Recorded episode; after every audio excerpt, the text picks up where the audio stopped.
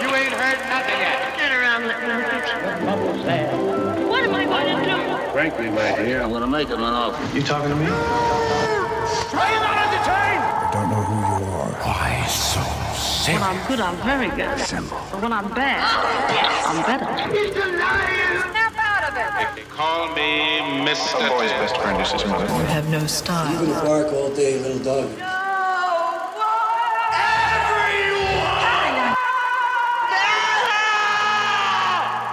Fasten your seatbelts. It's going to be a bumpy night.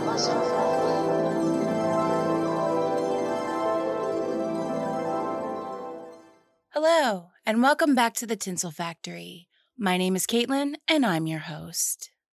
Before we talk about this month's new theme, it's time for the new segment two sentence movie reviews for movies I saw in a movie theater. First, Nobody, the film that is the answer to the question what if John Wick was a suburban dad? This movie is just 90 minutes of fun. Highly recommend.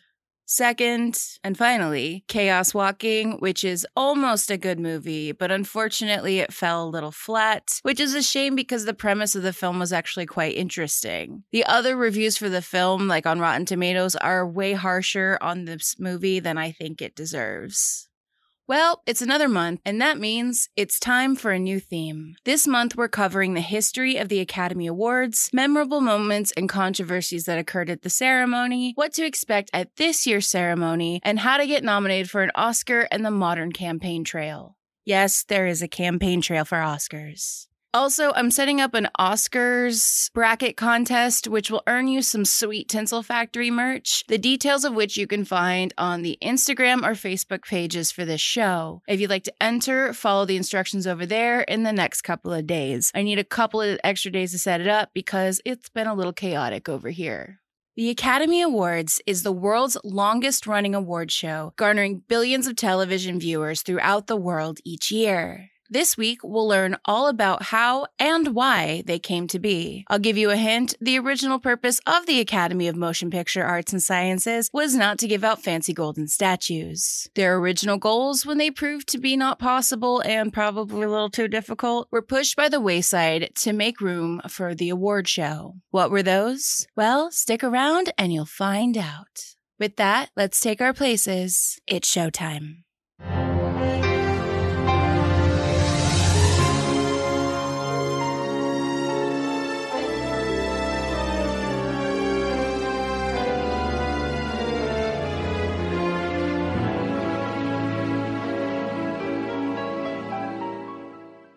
Tinseltown had an image problem. It was 1926, and the film studios were racked by scandal after scandal, seemingly for five continuous years. Three of the major scandals of which we covered in the last two weeks Thomas Ince's strange death, the Virginia Rapé and Fatty Arbuckle hotel scandal, and of course, the murder of William Desmond Taylor. In addition, there were also a string of random deaths and scandals revolving around alcohol and drugs as well, which wasn't great because it was prohibition. To top it all off, Charlie Chaplin had just gotten his second divorce, and it came out that he, not for the first nor last time, had been with her while she was underage. His soon to be ex wife Lita also mentioned in the divorce complaint some of Chaplin's, let's say, horizontal appetites, which, if any of that got out to the public at large, would somehow be blamed on Hollywood as well. Somebody had to do something. Louis B. Mayer, the West Coast head of MGM, had once been an impoverished child in Russia before becoming one of the richest men in 1920s America. He had started his career in New York, but when the movie business at large moved west, so did he. Finding the California sunshine to be agreeable, Mayer set out to put down roots, deciding that a beach house in Santa Monica would be the best for his wife and daughters. Mayer decided to build the house from scratch and had the head of design at MGM, Cedric Gibbons, draw up the plans. Mayer also worked with the production manager on site, Joe Cohn, to get the house built as quickly as possible. Cohn landed on a six week schedule using three different crews of workers. Since this was all being done through the studio, however, this meant that the employment agreements had to be done through the newly formed Studio Laborers Union, which is now known as the International Alliance of Theatrical Stage Employees, or IATSE. which MGM had just signed an agreement with. This meant that the workers would have secured rates of pay and overtime. Well, Mayer didn't want to pay that, and Cohn found a workaround where they only had to hire a few of the studio workers for the job and rely on cheap labor for the rest. The house was completed on time to Mayer's delight, but a realization struck him in the process. If the laborers could unionize, what was he going to do if the actors, directors, and God forbid the writers decided to do the same? Mayer was also an incredibly conservative man and was quite troubled by the scandals that were rocking his industry. So he decided to do something about it. He wanted to brainstorm an organization that would work toward improving Hollywood's image after the scandals and serve as an intermediary between the studios and those dreadful unions assembled at Mayer's home under the guise of a dinner party. Director Fred Niblo, actor Conrad Nagel, and producer Fred Beetson brainstormed ideas for an organization that could do all of those things and more. In this first meeting, the four also drummed up the idea of having an annual banquet and established the original membership branches of the organization, which were actors, directors, writers, technicians, and producers. Today, that number has ballooned up to 17.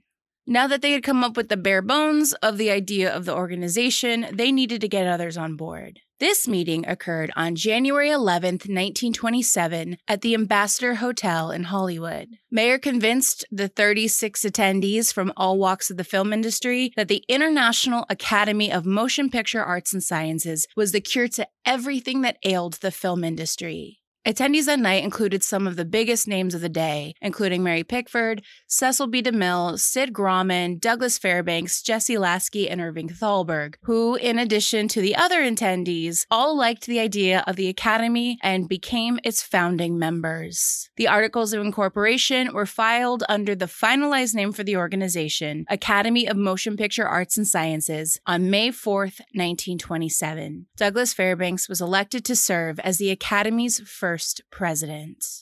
A week after the AMPAS, as we'll call it from now on, was granted nonprofit status by the state, the official organizational banquet was held at the Biltmore Hotel on May 11th. 300 additional people were invited, and of those, 230 paid the $100 initiation fee on the spot. That night, they awarded the first honorary membership to a person who was ironically the reason why many of them had fled to Los Angeles in the first place to Thomas Edison. Today, Membership is invite only.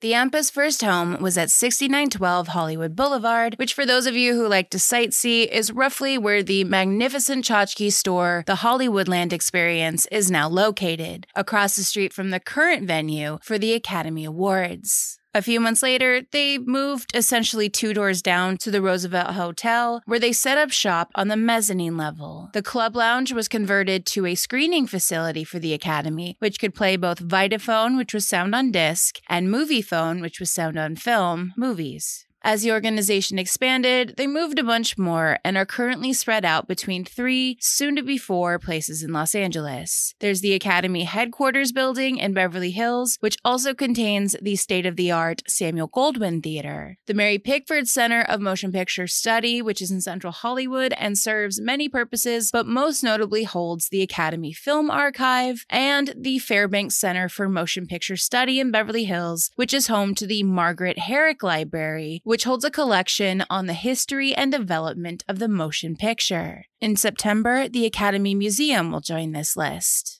While the original reason the Academy was founded was union relations, this would fall by the wayside pretty quickly to focus on awards of merit instead. These awards of merit would become the Academy Awards. More on this in a bit, but first I wanted to go through some of the other important contributions the AMPAS have had over the years that most people are likely unaware of. For example, in 1929, in conjunction with the University of Southern California, the AMPAS created America's first film school. The founding faculty included D.W. Griffith, Ernst Lubitsch, and Irving Thalberg. USC's film program is, to this day, probably the best known film program in the country. It's certainly the one with the most pretentious alumni. That's right, I said it. I went to state film school. In 1934, the Academy began publication of the Screen Achievement Records Bulletin, which today is known as the Motion Picture Credits Database. This is a list of films and credits which qualify for Academy Awards, as well as other films released in Los Angeles County using research materials from the Academy's Margaret Herrick Library. Basically, the AMPAS had a paper IMDb, Internet Movie Database, before IMDb was IMDb. This was important because for years, many people were not given proper credit for their work in film, and this made sure that even without proper credits on screen, the credit of the artists will go to the artist who did the work. Another publication of the 1930s was the Academy Players Directory, which they started printing in 1937. It is essentially an address book with photos of actors and the names of their agent or industry contact. The directory was published by the Academy in 2006 when the publishing rights were sold to a private company. The Academy has also been involved in improving the technical aspects of filmmaking since its founding in 1927. By 1938, the Science and Technology Council of the Academy consisted of 36 technical committees addressing issues related to sound recording and reproduction, projection, lighting, film preservation, and cinematography in hopes to improve the art form and amass the progress that was being made at the time. A report on incandescent illumination was released and was based on a series of Academy sponsored seminars, which were attended by 150 cinematographers. A second book, Sound Recording for Motion Pictures, was published in 1931, which was based on a lecture series on sound techniques. These books allowed the knowledge compiled by the Academy members to spread throughout the industry. In the 1970s, the Visiting Artists Program was established. Academy members began traveling throughout the U.S. to give presentations on filmmaking topics. It showed people from outside the film industry that this wasn't just a form of entertainment, but could also be seen as an art form. At the Samuel Goldwyn Theater in Beverly Hills, a series called Film Classics Revisited launched in the 1980s. It featured a new component, post screening discussions with each film's cast and crew. The format was a great success and became the norm for hundreds of film screenings in the decades that have followed and eventually became an integral part of the Oscar campaigns. Several other programs were developed in the 80s and 90s, the most notable of this probably being the Nicholl Fellowships in Screenwriting, which to this day remains a prestigious international writing competition. If anyone is interested in looking into those fellowships further, the link will be in the show notes. And now it's time to talk about the thing you probably wanted to hear when you clicked on this episode the Academy Awards. Ladies and gentlemen, it's my privilege this time, in the absence of Mr. William DeMille, to present to you Mr. Louis B. Mayer. Mr. Mayer is the gentleman who originally conceived the idea of the Academy of Motion Picture Arts and Sciences. It was through his hard work and earnest efforts that this great organization has come into being. Mr. Mayer is also the vice president of Metro Goldwyn Mayer, whose artists won three of the first awards of the Academy this year. Mr. Mayer has something very interesting. Let's go all the way back to 1927. Moving forward with an award ceremony was hardly the top of the Academy's priorities at first, so the show did fall by the wayside for a short while as the Academy worked with the labor unions. It wasn't until May 1928 that the committee's proposition was approved and given the go ahead. The original proposition included 12 award categories, the list of which was finalized in June of that year. These categories were achievement by an actor, actress, dramatic directing, comedic directing, cinematography, art direction, engineering effects, original story writing screenplay, adaptive writing screenplay, and title writing. The following month, the committee established the nomination and selection process. This was the foundation of the Academy Awards. It was decided that the first award ceremony would honor films that were released between August 1st, 1927 and July 31st, 1928. The Academy members would be the ones who would vote on and decide which films would be nominated for each category. Five boards of judges, one from each of the Academy's original branches, then determined the 10 candidates with the most votes in each category and narrowed those 10 down to three recommendations. A central board of judges, which consisted of one member from each branch, selected the final winners. This is kind of similar, but not exactly what is done today as far as getting the nominees, but we'll cover that in more detail next week. So, it looks like the Academy's going to do an award ceremony. But what was that award going to look like? The task with designing the Academy Award fell to MGM art director Cedric Gibbons. Cedric was an Irish American art director whom, by the end of his career, would have over 1,500 film credits. During his 32 year film career, he would win 11 of the awards he designed.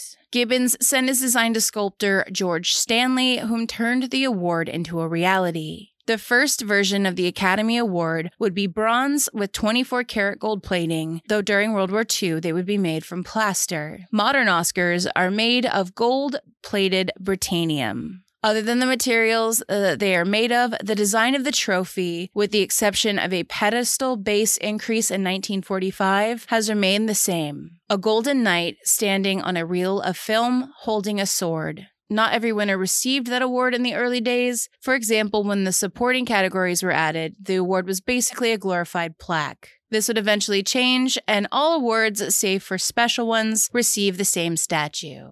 Starting in 1950, the Oscar statues were legally encumbered by the Academy for the cost of $1. Basically, when someone wins an Oscar, they must sign an agreement with the Academy that when they die, if their estate ever opts to get rid of the award, they must sell it back to the Academy. If they disagree with this, the Academy takes their award back.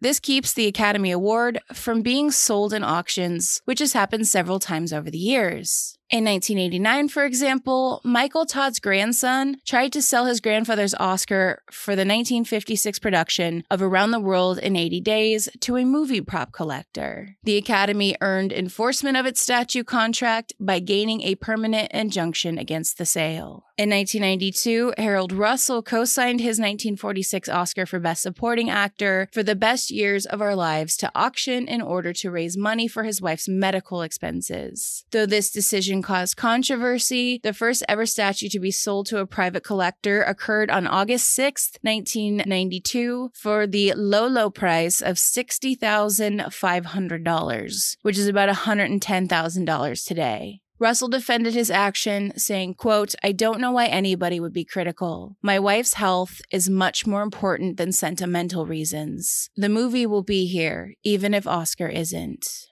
In December 2011, Orson Welles' 1941 award for Citizen Kane for Best Original Screenplay was put up for auction after his heirs won a 2004 court decision contending that Welles did not sign any agreement to return the statue to the Academy. On December 20th, 2011, it sold in an online auction for $861,542, which is $979,200 now. Some buyers specifically Steven Spielberg, whom purchased Bette Davis's award for the film Jezebel after her former assistant sold it at an auction, as well as Clark Gable's 1935 Oscar for It Happened One Night, have subsequently returned the statuettes to the Academy, who keeps them in its treasury. Yes, the Academy has a treasury.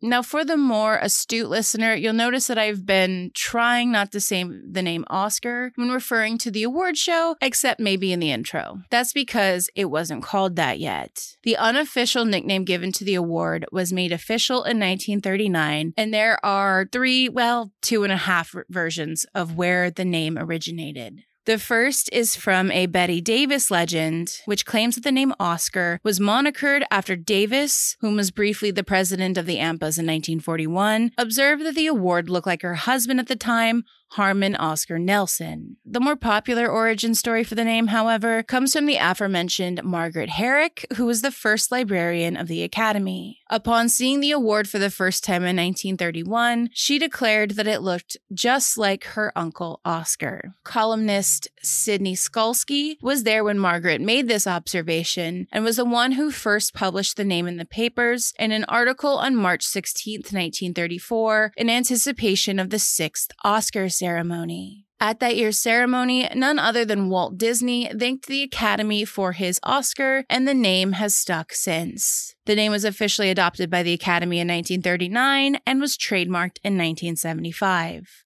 Where the name actually originated from has never been determined. The Academy of Motion Picture Arts and Sciences 25th Annual Academy Awards. Now, ladies and gentlemen, you are looking west on Hollywood Boulevard. Perhaps population changes have swung the motion picture industry away from this historic street somewhat, but it will always remain a little bit in nostalgia and memory, something like 42nd Street and Broadway. Here in the Pantages tonight is the world's most glamorous audience, nearly 3,000 strong, all waiting to see the Oscars handed out, and almost all are either rooting for friends or keeping their fingers crossed for themselves. Closely in there, you can see some of your favorites the screen. The first Academy Awards took place on May 16th, 1929, at the Hollywood Roosevelt Hotel. About 270 guests were in attendance for the private dinner. The ceremony itself lasted a mere 15 minutes or so, and a post awards party took place at the Mayfair Hotel in downtown LA for an entry fee of $5. The award show was so popular among motion picture enthusiasts and with the public at large that for the second award show, the Academy partnered with the radio company to broadcast the second ceremony. For the first ceremony and until 1940, the winners were released to the press beforehand for publishing in the newspaper's evening editions. For the first ceremony, this was done three months beforehand, so everyone knew whether or not they won three months before the banquet. The practice of giving the names out beforehand ended in 1940 because the LA Times printed the names of the winners in the early morning edition before the ceremony, which kind of put a damper on the evening as the nominees could essentially stroll in with an answer key courtesy of the LA Times. Since then, the winners are a closely guarded secret until read on the stage at the award ceremony. Since everyone knew for three months before the first ceremony who won, Emil Jannings, the first Best Actor winner for his roles in The Last Command and The Way of All Flesh, knew he wouldn't be in town for the ceremony as he had to return to Europe for work. The Academy gave him his prize before the ceremony, making him the first official Academy Award winner. For the first four ceremonies, actors and actresses were not nominated only for their work in a single film, but rather were nominated based on all films released during the eligibility period. The most films one actor or actress won for was Janet Gaynor, whose Best Actress Oscar was for her work in three separate films. By the time of the second annual award ceremony on April 3rd, 1930, the number of categories was reduced to seven. Dramatic and comedic directing was condensed to one award called Best Direction, and title writing became a one off. Best Picture Production and Best Unique and Artistic Production became Best Picture. By the sixth ceremony, the eligibility rules changed the timeline from which a film could be honored. Instead of August to July, the Academy shifted it to the calendar year, which was the case until the 93rd Academy Awards. The eligibility of that spans 14 months due to the COVID 19 pandemic shutting down theaters. More on that next week. For the first 24 years, the ceremony was announced over the radio for non invitees to tune in. Starting in 1953, the ceremony was televised in the US, spreading internationally in 1969. Today, there are 23 separate award categories with 15 discontinued ones. Notable additions over the years include film editing, music scoring, and song, which were added in 1934. Supporting actor and actress were added in 1936. Special effects came in 1939. Costume design followed in 1948. The 29th ceremony in 1957 added the Best Foreign Film category, which would be renamed Best International Feature Film in 2020. Before this award was added to the main ceremony, it was given out as a special or honorary award. The first film to win in this category, as well as Best Picture, was Parasite at the 92nd Academy Awards. Parasite is currently the only non English speaking film to win Best Picture. At the 74th ceremony in 2002, Best Animated Picture, aka the token Disney Pixar Prize, they've currently won 15 out of 19 of them, was added to the lineup. Until this year, from 2001 to 2020, there were 24 categories, but sound mixing and sound editing, which were introduced in 1930 31 and the 1968 ceremonies respectively, have since been condensed into one category. Additionally, there have been a few rejected categories, including Best Casting, which was denied in 1999, Best Popular Film, which hasn't been rejected yet, but has been postponed because everybody hated it, Best Stunt Coordination, which was denied from 91 to 2012, and Best Title Design, which was rejected also in 1999.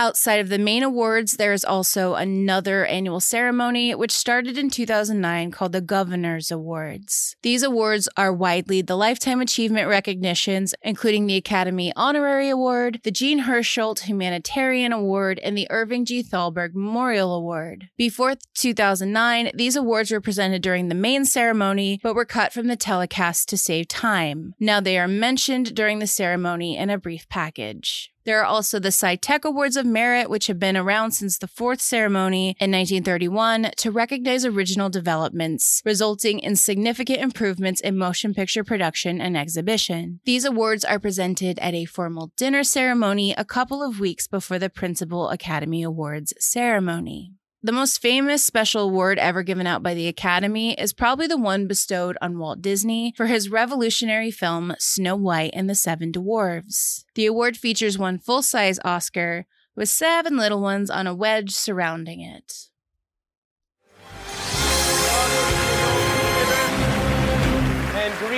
From Hollywood to our viewers all around the world. Thank you for watching. Thank you for having me. It is a great honor to uh, be invited back for a second time. It's a great honor to be here among so many talented women and men. Congratulations to all of you. You made it. We're at the Oscars. Some of you will be going home tonight with an Academy Award. What could be better than that? Nothing, right?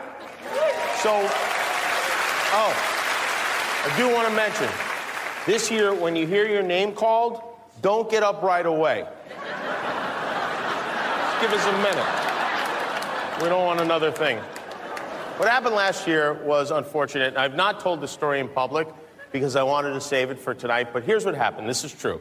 Last year, about a week before the show, the producers asked me if I wanted to do uh, some comedy with the accountants, and I said, no, I don't want to do comedy with the accountants. So then the accountants went ahead and did comedy on their own.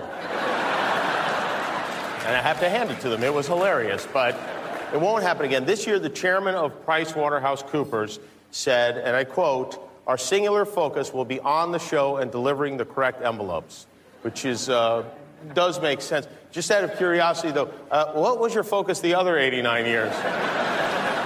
I'm hopeful that things will go smoothly tonight. We can't ruin this one. This is a special year. This is a big one. These are the 90th Academy Awards. This is history happening right here. Another huge part of the award ceremony are the hosts. 73 people have served as the master of ceremony for the Oscars in its 93 year history, starting with Douglas Fairbanks at the first one. Oscar hosts have included actors, film directors, musicians, and comedians. Oh, and an animated Disney character. That's right. In 1958, Donald Duck co hosted the Academy Awards alongside Bob Hope, David Niven, James Stewart, Jack Lemmon, and Rosalind Russell. Donald didn't actually appear on stage, of course, only on pre animated packages, but this marks the only time that any animated character has officially hosted the Oscars. For the last two years, the Oscars have been hostless after a scandal involving homophobic tweets from the 91st ceremony's chosen MC, Kevin Hart, forced Hart to drop out. That year, for the first time since 1987, no official host or hosts presided over the ceremony. This year, as of writing this, there is no official host announced for the 2021 ceremony. The Oscars has had many homes over the years, starting with the Hollywood Roosevelt. Other notable locations have been the Ambassador and Biltmore Hotels. Grauman's Chinese Theater, the Pantages Theater, and the Dorothy Chandler Pavilion have hosted the ceremony as well. The show's longest home, however, is the Dolby Theater, which was previously known as the Kodak Theater on Hollywood and Highland. The complex was built within a popular shopping and entertainment complex. You can, well, pre pandemic, go to a Dave and Buster's and play skee ball like 500 feet away from where Green Book somehow won Best Picture at the 2019 ceremony. This year, for the first time, the Oscars will take place at two separate locations, the Dolby and Union stations. More on what to expect from this year's ceremony in a couple of weeks. Now for some less positive news about the Academy. In 2016, the Academy was chastised, not for the first time, for its failure to recognize the achievements of minority performers and professionals. Because for the second year in a row, all 20 nominees in the acting categories were Caucasian. The president of the Academy at the time, Cheryl Boone Isaacs, who was not only the first African American, but only the third woman to ever lead the Academy, had previously denied that there was a problem with representation. When asked initially if the Academy had difficulty with recognizing diversity, she replied, quote, not at all the next year when once again all of the nominations were for all white actors, which led the president of the African American Film Critics Association to call it, quote, offensive the Academy at large is overwhelmingly white, and the question was raised, whether conscious or unconscious, if racial biases had played a role. Director Spike Lee was interviewed shortly after the list was announced in 2016, and he pointed out that Hollywood leadership was the root of the problem. Quote, We may win an Oscar now and then, but an Oscar is not going to fundamentally change how Hollywood does business. I'm not talking about Hollywood stars, I'm talking about executives. We're not in the room. Cheryl Boone Isaacs also released a statement in which she said, quote, I am both heartbroken and frustrated about the lack of inclusion. This is a difficult but important conversation, and it's time for big changes. A boycott was called for the 2016 Oscars for failing to recognize minority achievements, and the board voted to make, quote, historic changes to its membership.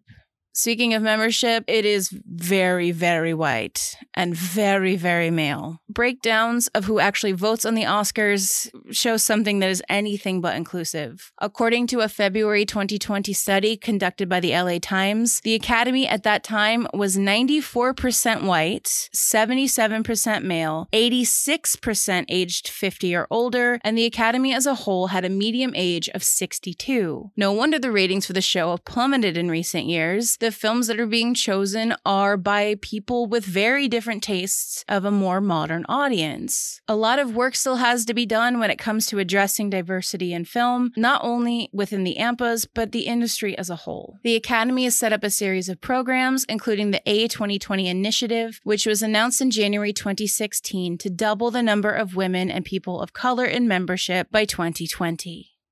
What started out as a group of film professionals wanting to mediate labor disputes has now become the organization that gives out the largest award in film. On top of that, the Academy has ensured that the history of cinema is maintained so that films that were made 100 plus years ago, all the way to today, can still be enjoyed for generations to come.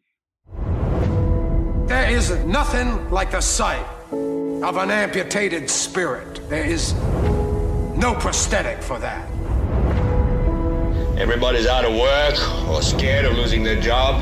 We don't go out anymore. Slowly, the world we're living in is getting smaller, and all we say is, just leave us alone. Well, I'm not going to leave you alone. Now, you can either accept that, or you can get to work.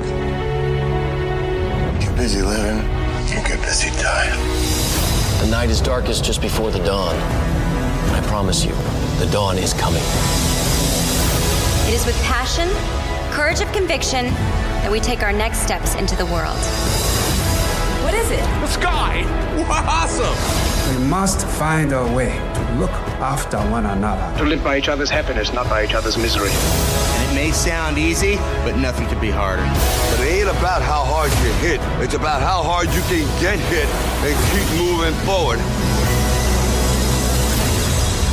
So your story does have a happy ending. Well, that's up to you.